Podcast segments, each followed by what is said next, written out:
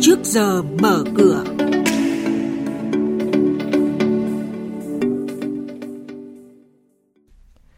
Thưa quý vị, thưa các bạn, những thông tin chính sẽ có trong chuyên mục này sáng nay đó là điểm sáng trên bức tranh kinh tế Việt Nam tháng 1 năm 2024.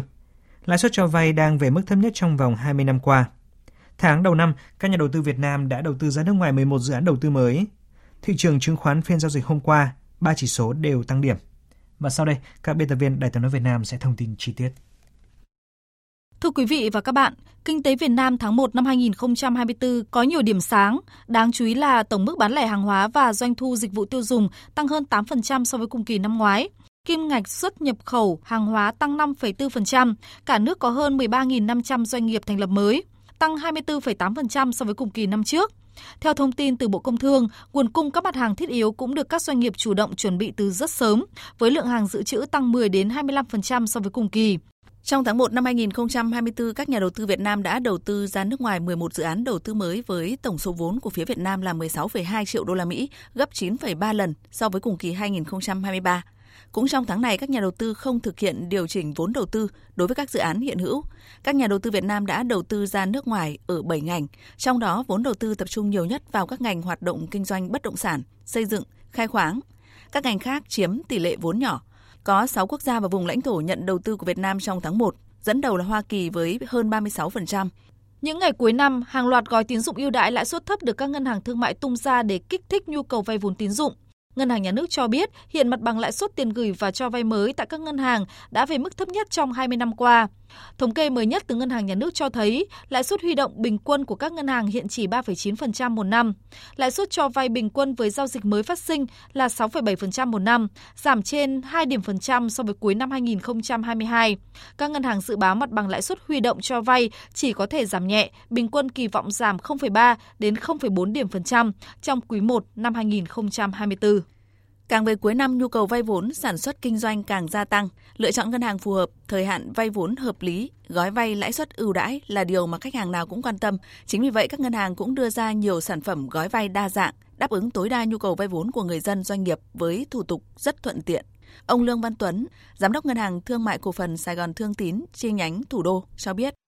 Thực tế, khách hàng chỉ cần mang theo giấy tờ tùy thân cơ bản thôi thì à, tùy vào mục đích vay thì nhân viên của chúng tôi sẽ tư vấn cụ thể. Người dân có thể vay đến 100% nhu cầu vốn bao gồm kể cả mục đích tiêu dùng cũng như là sản xuất kinh doanh để phục vụ cho nhu cầu cá nhân cũng như là nhu cầu kinh doanh.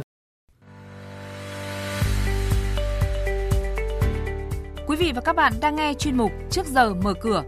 Thông tin kinh tế vĩ mô, diễn biến thị trường chứng khoán, hoạt động doanh nghiệp niêm yết trao đổi nhận định của các chuyên gia với góc nhìn chuyên sâu, cơ hội đầu tư trên thị trường chứng khoán được cập nhật nhanh trong trước giờ mở cửa. Tiếp theo là thông tin về một số doanh nghiệp niêm yết đáng chú ý.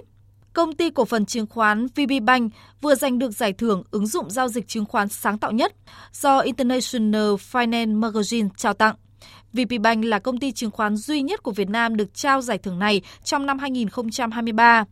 Giải thưởng ứng dụng giao dịch chứng khoán sáng tạo nhất cho ứng dụng di động Neo Invest là hạng mục quan trọng nằm trong giải thưởng tài chính quốc tế. Giải thưởng này là kết quả của chiến lược tập trung vào công nghệ ngay từ những ngày đầu thành lập của VPBank S, ưu tiên xây dựng nền tảng giao dịch thông minh nhằm mang đến trải nghiệm số tối giản cho khách hàng. Công ty cổ phần Đường Quảng Ngãi, mã chứng khoán QNS vừa công bố báo cáo tài chính hợp nhất quý 4 năm 2023 đạt gần 2.274 tỷ đồng, tức là tăng 17% so với cùng kỳ năm trước đó. Giá vốn hàng bán tăng 0,8% lên mức gần 1.370 tỷ đồng. Lợi nhuận gộp của QNS đạt hơn 900 tỷ đồng, tương ứng tăng 54% so với quý 4 năm 2022. Doanh thu hoạt động tài chính tăng 36% lên mức hơn 84 tỷ đồng. Khấu trừ các khoản thuế phí, đường Quảng Ngãi báo lợi nhuận dòng hơn 654 tỷ đồng, tăng 52% so với quý 4 của năm 2022. Trên thị trường chứng khoán phiên hôm qua, giao dịch tiếp diễn trạng thái khá ảm đạm. Khi càng gần về thời điểm Tết âm lịch, nhà đầu tư càng không muốn mạo hiểm. Thị trường thanh khoản theo đó vẫn chỉ ở mức thấp và biến động giá của phần lớn các cổ phiếu là không đáng kể. Kết thúc phiên giao dịch hôm qua, VN Index tăng 3,96 điểm lên 1.179,65 điểm. HED Index tăng 1,61 điểm lên 230,66 điểm. Upcom Index tăng 0,25 điểm lên 87,85 điểm. Đây cũng là mức khởi động thị trường chứng khoán sáng nay.